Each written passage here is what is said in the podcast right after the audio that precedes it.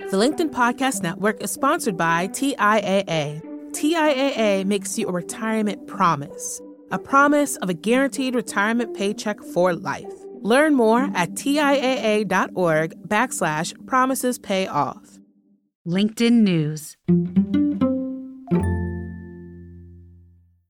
From the news team at LinkedIn, I'm Jessi Hempel, and this is Hello Monday.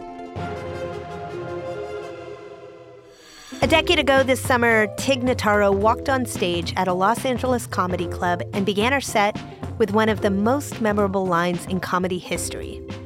Hello, she said. Good evening, hello, I have cancer. A smattering of nervous tee-hees rippled through the audience. Tig's a comedian. Her job is to be funny, but that wasn't a very humorous moment in Tig's life. She'd just been diagnosed with cancer in both breasts.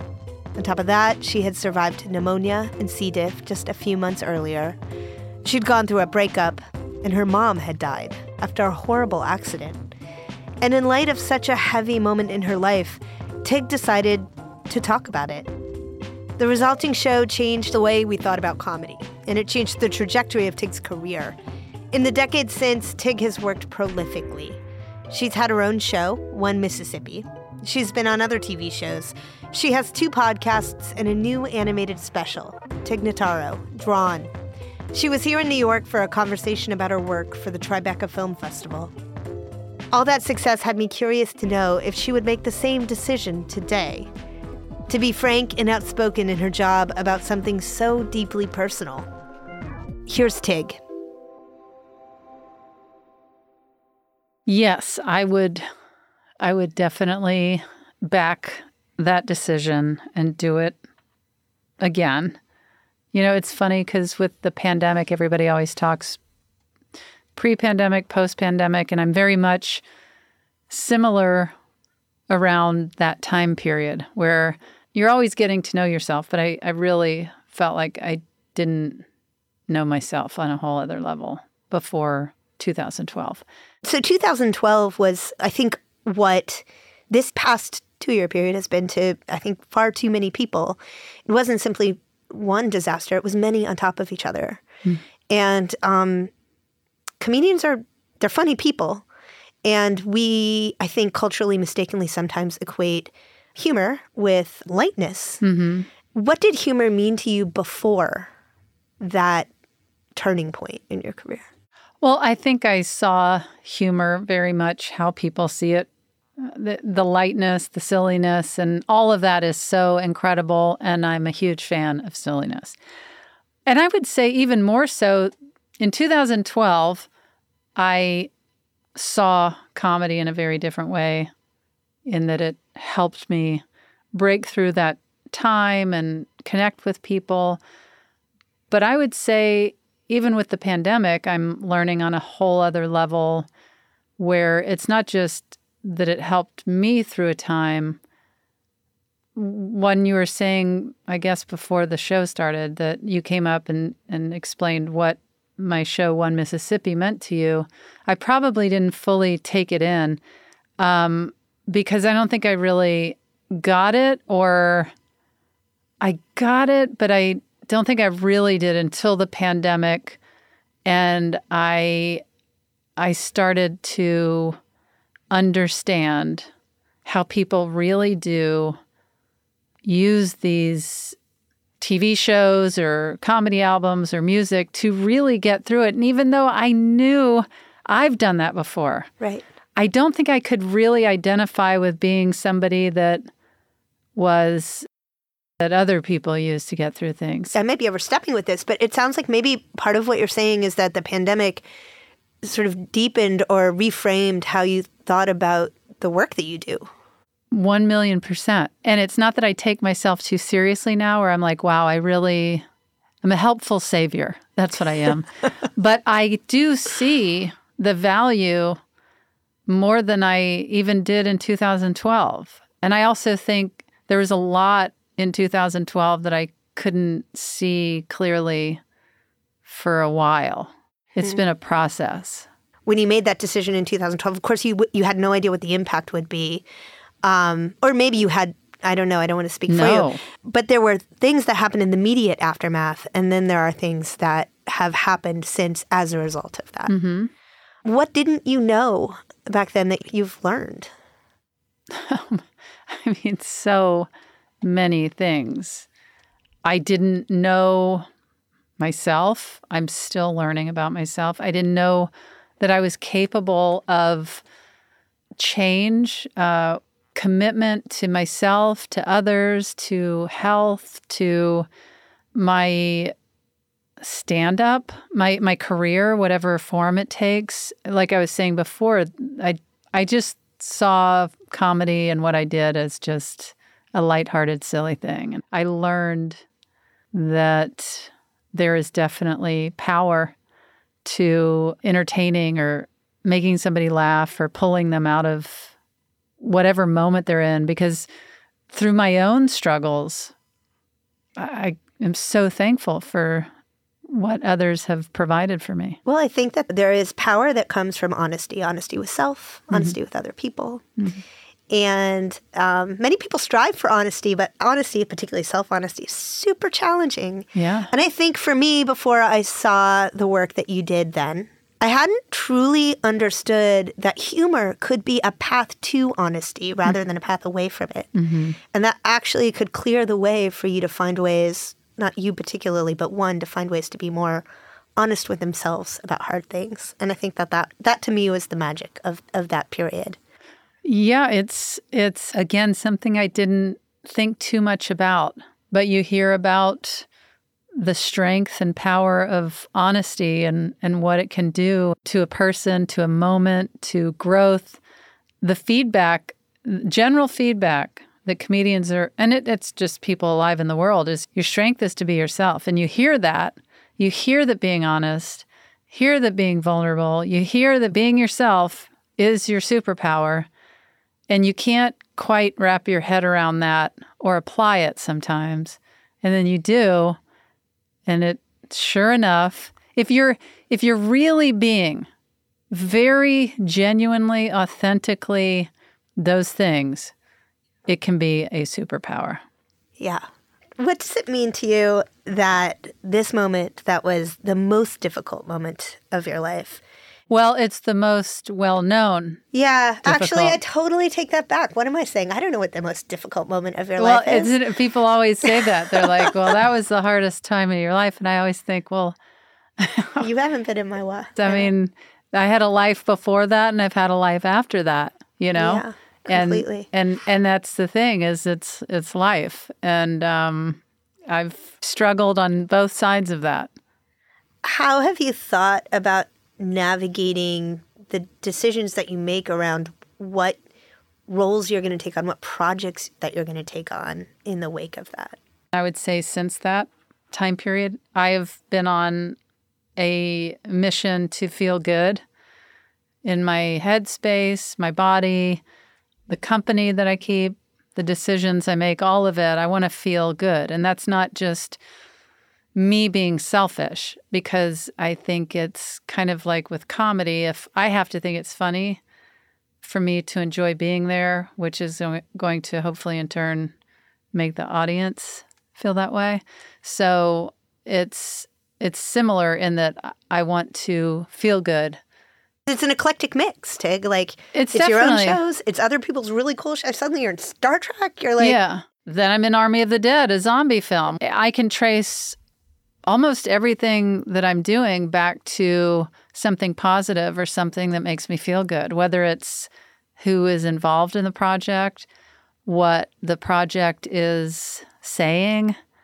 Am I going to have a good time? Sometimes I don't have a good time or it didn't feel good and that's just that's just life. right. uh, wow, that project was rough, or this person was brutal, or this was not what I thought it was. Right. But it it starts with I'm taking this because, well, that that sounds good. That um, yeah makes sense for the moment. How did the the sort of breakout moment you had a decade ago inform the types of choices that you had about what you could pursue after? I remember saying to my manager at the time, a couple of days after my story went viral, I, I was saying, This is so odd. When do you think this is going to end? And he said, What do you mean? And I said, I don't know, just this attention. I was making a good living and I was doing fine and happy with my career and I was moving along, but I wasn't used to having this huge flood of offers to do a book or a TV show, a movie, uh, interviews, and all sorts of things. I, I was just like, when is this going to end? And and he was like, oh, I don't. I mean, I don't. I don't see it ending.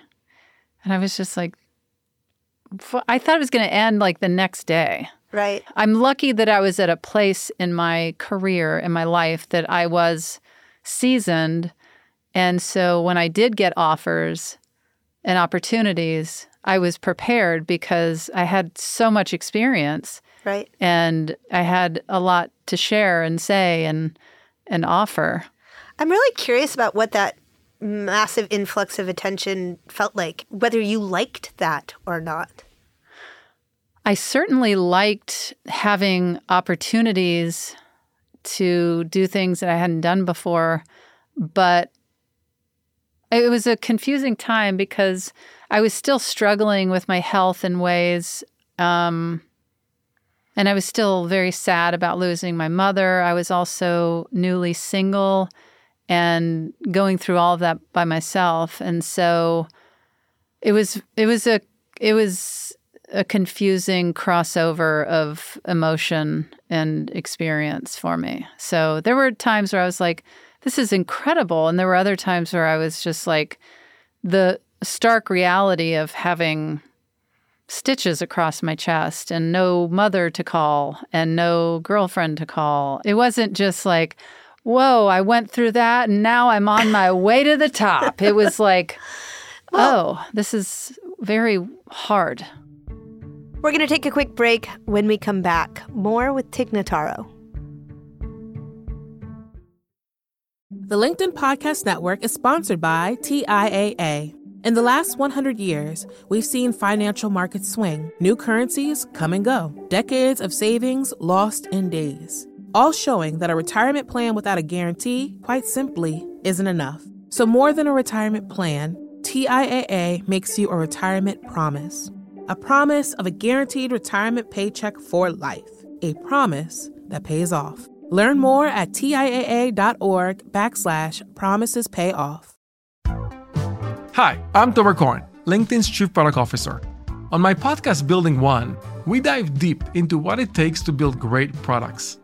Recently, we had Zach Perret, the CEO of Plaid, and he shared about his struggles building a financial app for consumers and how he was able to turn it all around with a critical pivot. Take a listen. I personally couldn't resonate as much with the consumer set that we were trying to reach. I just didn't have that level of empathy.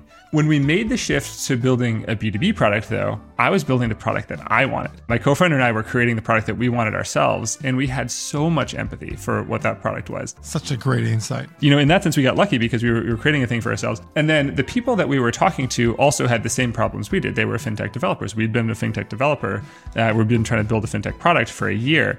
And so we had such deep empathy. We had such a clear ability to. If you want to hear more of Zach Perret's story and the lessons that follow, listen and subscribe to my podcast, Building One.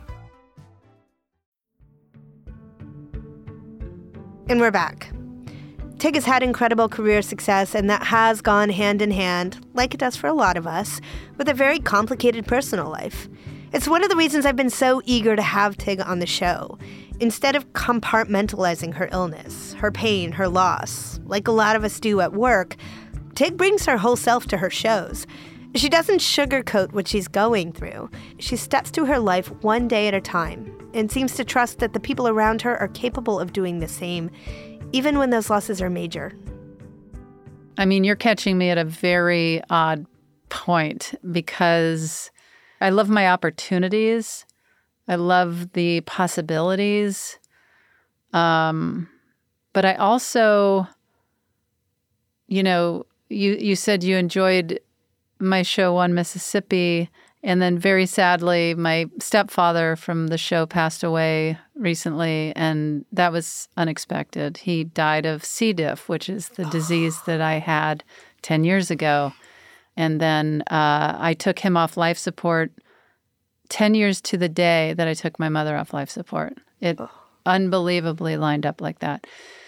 Having my career, my health, my family is incredible. And then when you're watching a a loved one die in in, in front of your eyes uh, again is it puts this urgency, this sense of urgency, like what what am I doing? What do I what do what should I be doing? What it's hard to walk out of a hospital again into the bright daylight with people parking their car and pushing the buttons on the elevator. What floor are you going to after you just watched your loved one die slowly? Mm-hmm. And so that's kind of where I am. It's still relatively new, and so I'm I'm I'm still a little like I'm I'm at a crossroad where I'm I'm a little like what what am I doing? What am I gonna do? What should I do? Right. How am I feeling? Where am I going? Right. What what feels right?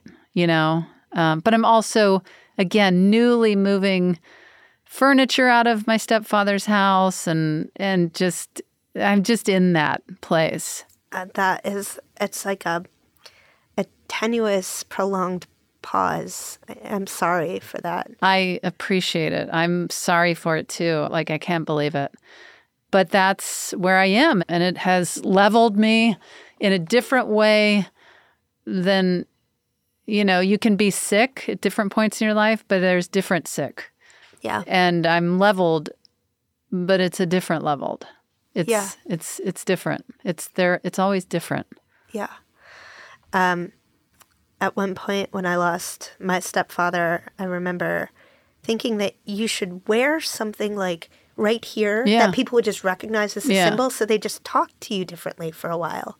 Somebody was just saying that how you should have a band around your arm so people just know I've I'm going through trauma right now. I'm I'm I'm struggling a bit and uh, I think it's a really good idea. I think something, something, something. I do because how can anybody ask anything as prosaic as "Do you want sugar in your latte?" Right. In this moment, or at least that to me was how I experienced it. And, well, I'm sorry for um, your loss. Well, it happened a decade ago, and I can evoke it like that because mm-hmm. those great losses in our lives, yeah. they're, they're always they like they ride, they yeah. ride right under the surface, right? Absolutely. Um, Absolutely. Um, so, so it is an odd moment, and I so appreciate you sharing that also because it's a moment that too many people have experienced in ways that they didn't expect to in our in our culture in mm-hmm. the last couple of years. Mm. Loss mm-hmm. is riding much closer to the surface than it ever has been before, mm-hmm. and it can be challenging to figure out how how what we do even matters, right, yeah. in the context of that. But it also does bring us back to a sense of like purpose around like how we think about what we do. You use the word urgency. I so appreciate that word. Oh right? Oh my gosh. So, I mean, urgency. That yeah. is what I'm feeling right now. And do you do you, do you operate? Are you a person who operates in the world with the sense that you have a purpose, or is that not how you think about it? I think my purpose and everybody's purpose is to try to be happy on some level. And so I think that that is the purpose to living and having relationships and whatever it is friends, family, work. It kind of goes back to what I was saying before, where I, I have to be happy in order to be able to make others happy. So yeah. I think that feels like my purpose. And so I feel happy. I feel certainly I'm not walking around um, crying and you know what I mean. Like I, I I'm with here in town with my wife and children, my mother-in-law. We are sitting at breakfast. We're laughing. We're having a good time. The kids are misbehaving. They're doing a good job traveling. It's all happen. All the good, all the bad's happening. Sure. And I'm having good moments, but I'm um, I'm very much trying to refocus and go. Okay, back to the urgency. What do I want to do? What how do I want to spend my time? And um yeah, what is my purpose? My purpose is to be happy. How do I maintain that happiness, which is also something I think is key is rather than and everybody falls for it, but wanting more and more and more is how do you maintain what you, what you have? And that's I think is really key too. Because you learn more, more, more doesn't always work, whatever it is. Right. To do that, you need to understand what you have. A good friend of mine, several years ago, I had a deep personal loss. I lost somebody very close to me. And she said, Oh, yeah, you know, I was I, at that point was in my early 40s and she said nobody tells you this but your whole first half of your life is about figuring out how to experience love mm-hmm. just how to experience it. And you finally kind of get it. And then you enter the second half of your life which is a gut punch because it's all about figuring out how to love through loss. Yeah. And here we are. Yeah. Second half. Yeah Tig and I touched on so many topics in our conversation. And before we wrapped up, there was one more thing I just really wanted to know, if you'll indulge me.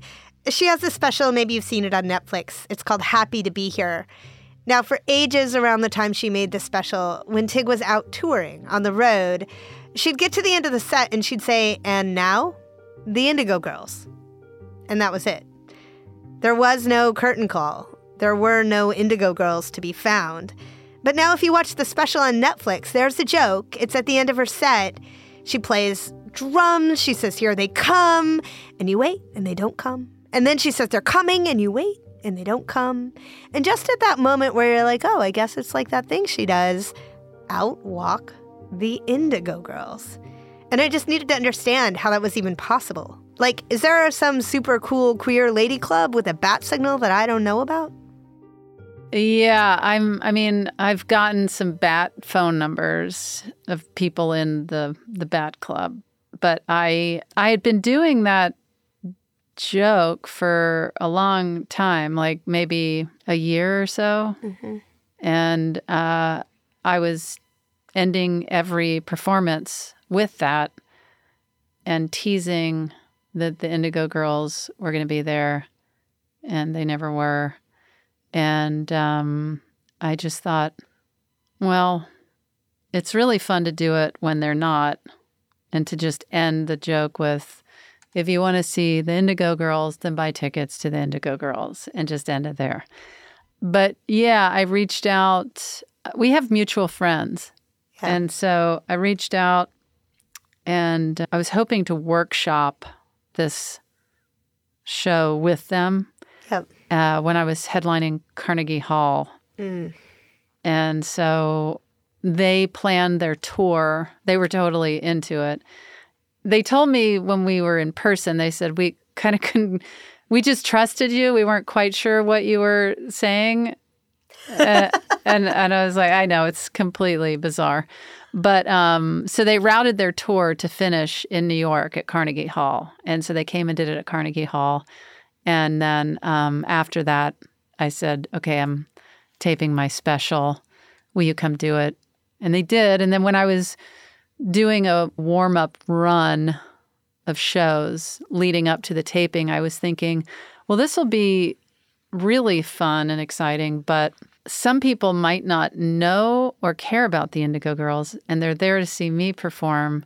So it's kind of weird that I just introduced them as though, you know what I mean? Yeah, and so okay. I just thought I should probably be on stage too. Yeah. I was wondering how you thought about that. Yeah. So that's what it was. And I play a little bit of drums. And so I. Did you play drums beforehand? Was my question. Only on the dashboard of the car. I, I had played drums mm-hmm. over the years, but right. I hadn't really in right. a few years. But right. I was practicing on the dashboard of the car just to kind of get ready because uh, they agreed to have me on stage with them. I love that. It's great to have you in the studio. Thanks for having me. We were high, we were low. I really enjoyed the conversation. I appreciate it. Well, I really uh, appreciate you having me. Cool. And maybe I'll see you in Mississippi. That was Tig Notaro. Her new special, Drawn, is out now on HBO. And her new film, Am I OK, co directed with her wife, Stephanie Allynne, is out later this year. This week on Hello Monday Office Hours, we're going to talk about bringing our whole selves to work. How do we do that during periods of illness and loss? Lord knows we've had a lot of that over the last couple years. Join us on the LinkedIn news page at 3 p.m. Eastern this Wednesday. We'll work it out. And as always, if you like the show, please follow and review us wherever you get your shows. It really helps us. Thank you. Hello Monday is a production of LinkedIn. Our producer is Sarah Storm. Joe DeGiorgi mixed our show. Florencia Iriondo is head of original audio and video. Dave Pond is head of news production. Michaela Greer and Victoria Taylor think we're funny. Sometimes. Our music was composed just for us by the mysterious Breakmaster Cylinder. Dan Roth is the editor in chief of LinkedIn. I'm Jessi Hempel. See you next Monday. Thanks for listening. You know, in this role, I get to interview often people like you. I don't feel like I'm too starstruck, but um, a few years ago, I was coming home from a business trip in LaGuardia and I saw you in the airport. It was around the one Mississippi time. Oh. And I like just ran for you to talk to you. And my wife was like, don't do that. Don't do that. And then immediately like pretended that we weren't together. She just like totally. That's hilarious. And I ran up to you and I was like, you know, it's me. And I wanted to tell you, like, I'm the other lesbian in Mississippi. Like, right? funny. And, um,